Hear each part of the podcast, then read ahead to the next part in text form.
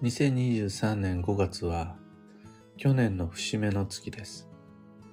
もしも今、家庭や職場ですれ違い、ギクシャクが起こっていたとしたらそれは悪運ではなく偶然の必然です。おはようございます。有限会社西企画西俊久です。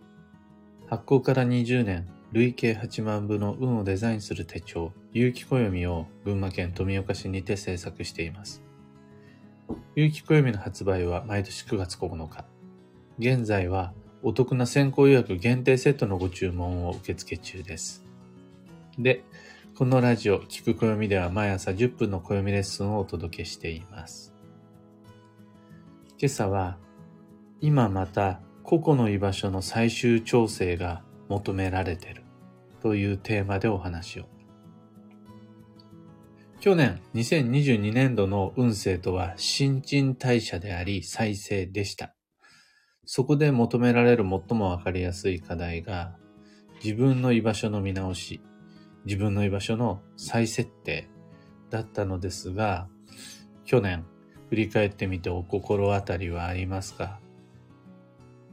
仕事も交際も健康もお金も勉強も自分の価値観や信念以上に必要性と必然性が求められたっていう年でした。それ、をする必要がある。それをせざるを得ない。状況に、環境に求められてそういうことになる。好き嫌いだの言ってられない。自分の言動が正しいかどうかではなく、どれだけの価値を周囲から認めてもらえるか。そちらの方が優先された2022年でした。だからこれまでの行いの正誤、正しい、間違ってるを振り返るのではなくて、それが今現状に合っていて、その生き方ややり方で今後生きていけるのか、やっていけるのか、そこを基準に自分の居場所の見直しが必要でした。だから2022年という再生適用の年は、割と自分の意思よりも周囲からの求めの方が大事だった。自分らしく生きるというよりは、その場に求められているかどうかが判断基準になった年でした。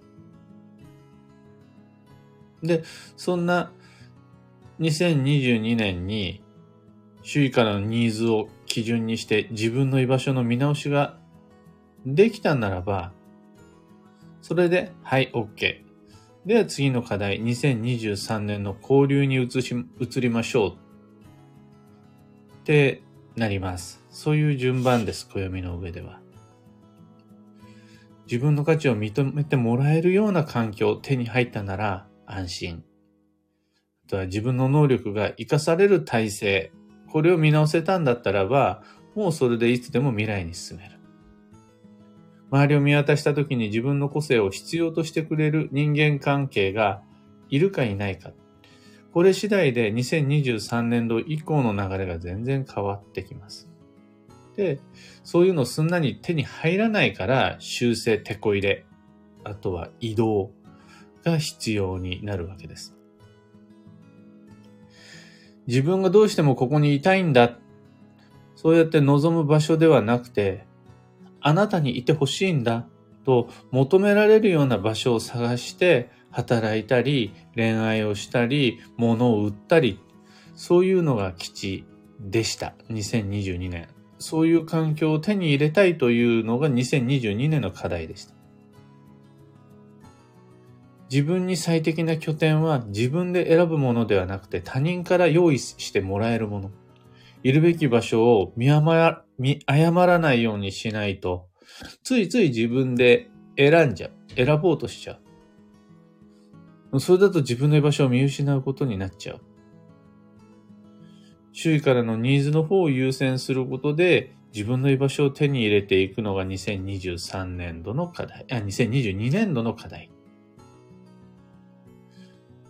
いやおうなく、もう世界は2020年、21年、22年の中でガラリと変わってしまったので、そこに適応しようと思ったらこれまで通りってわけにはいかないのが、しゃーのない現実です。もうこればっかりはどうにもならん。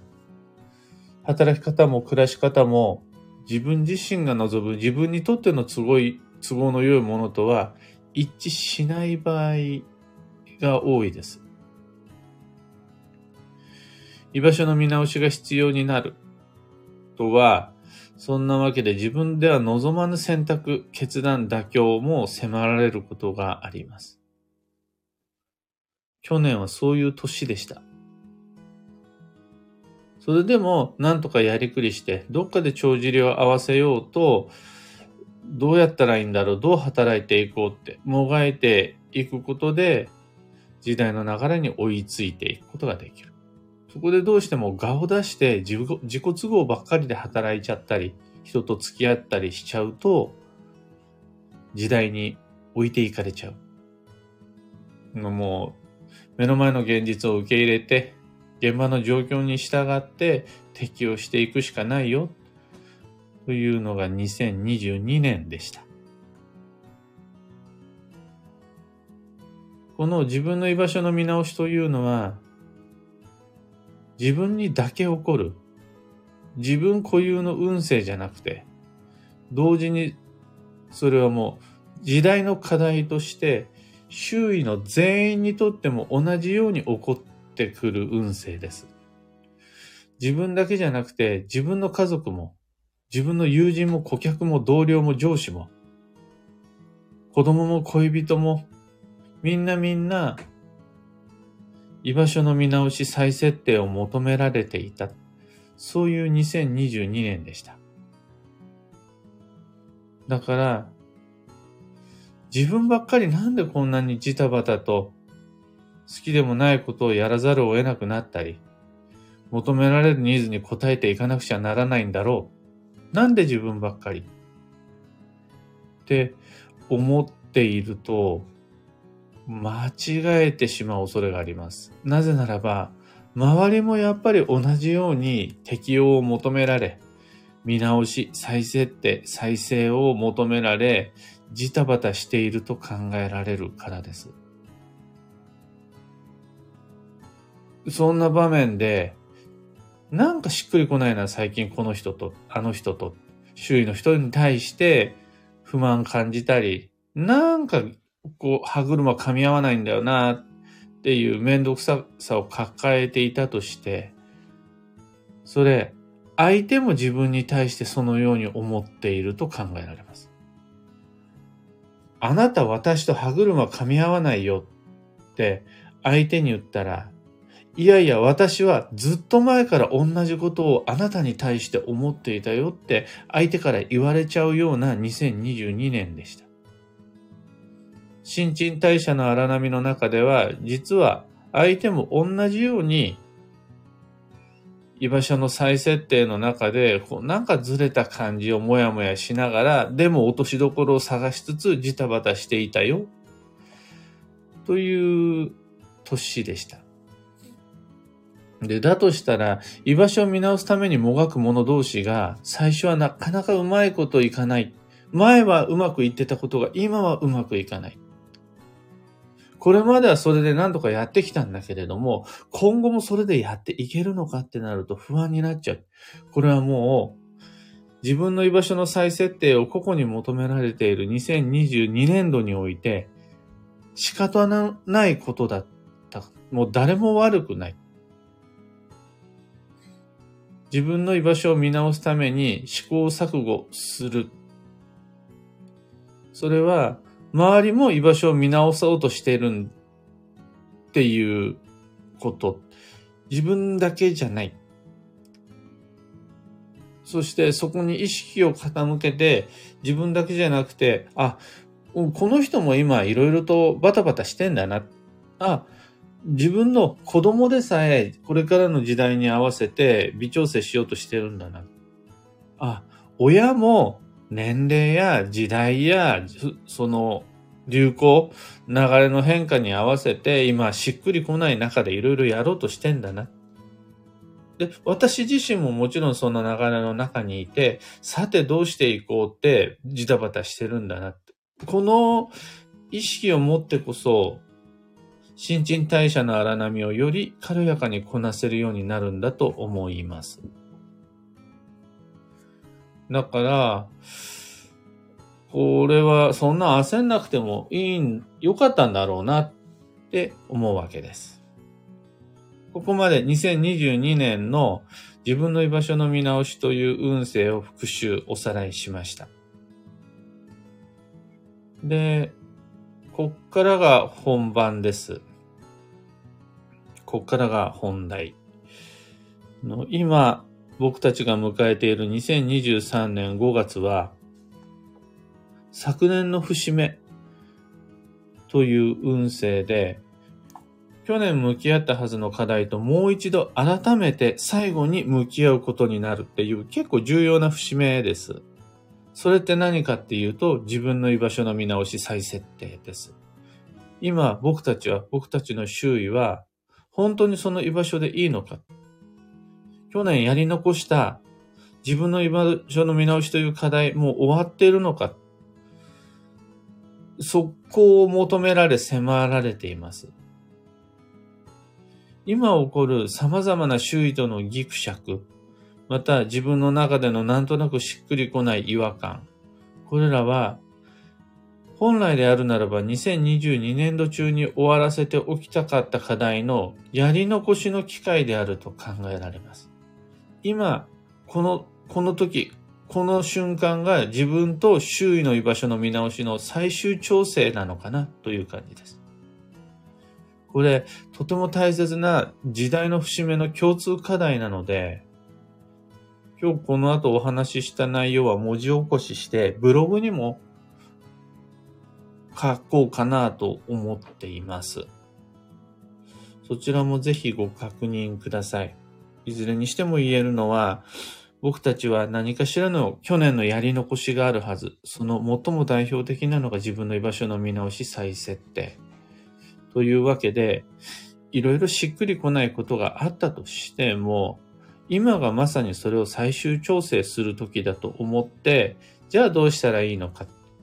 できる範囲内でジタバタしてまいりましょう。今朝のお話はそんなところです。3つ告知にお付き合いください。まず、有機暦先行予約限定セット。ご注文、ただいま受付中です。いろんな多くの特典が満載のチャンスなので、ぜひ、8月8日の最終日までにご注文お待ちしています。次に2つ目が、各地での暦のお話会が着々と企画されていっています。昨日はふとした表紙から2023年10月31日火曜日の大宮っていうのが決まりまして。全部で今、1、2、3、4、5、6、7箇所、6箇所での開催確定しています。直近が6月22日木曜日の仙台。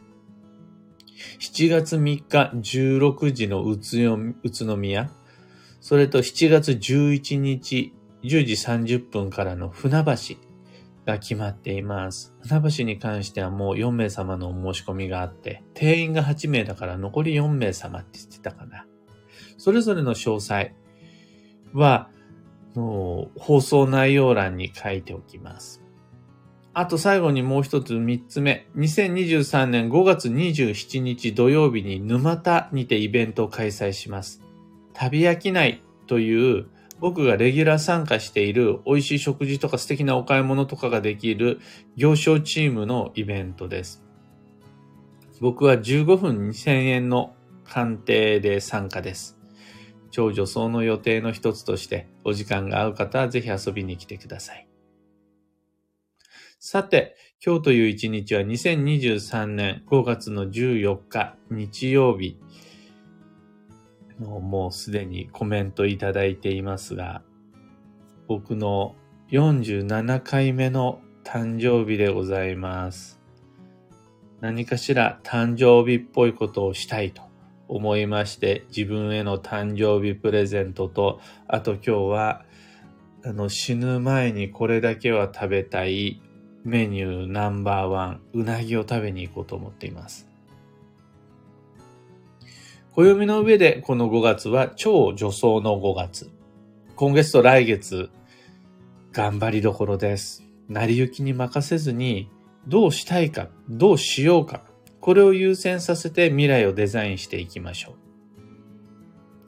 幸運のレシピは、夏みかん。旬のフルーツが今日の幸運レシピです。それって夏みかんだけじゃなくて、メロン、とマンゴー、アボカドなども当たります。今日のキーワードは発言、すべては自分ごとと認める。その心は、起こる、起こる出来事は、全く無関係に見えることだったとしても何かしら自分に原因があります。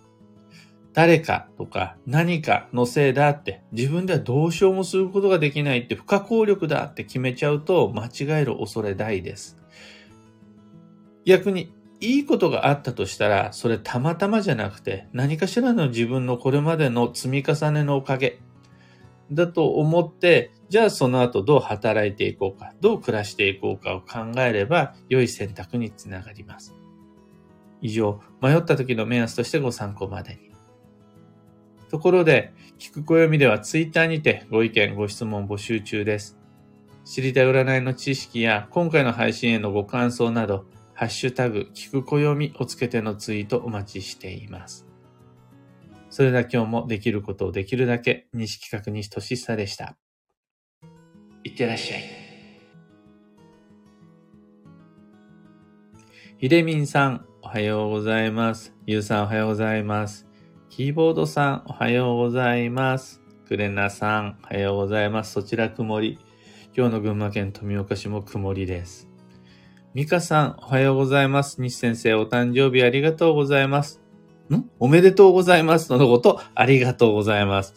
お誕生日ありがとうございます。大人になってもお誕生日のこと言ってもらえるの嬉しいです。ビートさん、ありがとうございます。クーさん、小川智美さん、かんぽ花子さん、おはようございます。かんぽ花子さん、先生、お誕生日なのですか？おめでとうございます。このこと。そうなんです。47歳になりました。え確か今日の早朝、え？早朝じゃないか、夕方の5時ですかね。夕方の5時が僕の誕生日ですね。クーさん、お誕生日おめでとうございます。素敵な日にしてください。ありがとうございます。もうお誕生日プレゼントは何にするということを決めているので、あとは、それ最終決断して買うかどうか決めるかだけです。かよさんおはようございます。マイクさんおはようございます。小川智美さん、先生本日お誕生日なのですね。おめでとうございます。とのこと。ビートさんも、うわ、先生おめでとうございます。お、て、テクノさんも、キーボードさんもみんなみんなお誕生日ありがとうございます。ひでみんさん、先生お誕生日おめでとうございます。今日のお話はなんで2022年のお話なんだろうと思っていましたが、今締めくくりなんですね。少し、すごくしっくりしました。そうなんです。今、そうなんです。僕たちにとって1年間って実はすごく短くて、今年は新陳代謝再生の年だよ。自分の居場所を見直し、再設定してください。1年12ヶ月間でって言われてもなかなかそれは難しい。どうしても取りこぼしややり忘れが出てきてしまう。ただその時に暦の上では翌年にその昨年度の運勢ともう一度向き合うことになるというタイミングが必ず来るんです。2023年度で言うならば5月がそれです。この5月で去年のやり残しをあと一つ、去年のやり忘れをあと一つ片付けることができたら、それで昨年度の運が節目を迎え一区切り。そうして今年の最重要期間に入っていく。この綺麗なグラデーションを使う、作る上で必要になってくるのがもう一回去年の運と向き合い直すってことなんですね。だから今僕たちは超女装の5月の中で自分の居場所の見直しを求められているし、それは自分だけじゃない。なんとなくギクシャクしている自分の家族や自分の友人との関係性もそうですよ。っていうところで、もう一回最後の締めくくりの調整をしてまいりましょう。オペラさんおはようございます。アーカイブで拝聴します。とのこと、お願いします。というわけで今日もマイペースに運をデザインしてまいりましょう。僕も行ってまいります。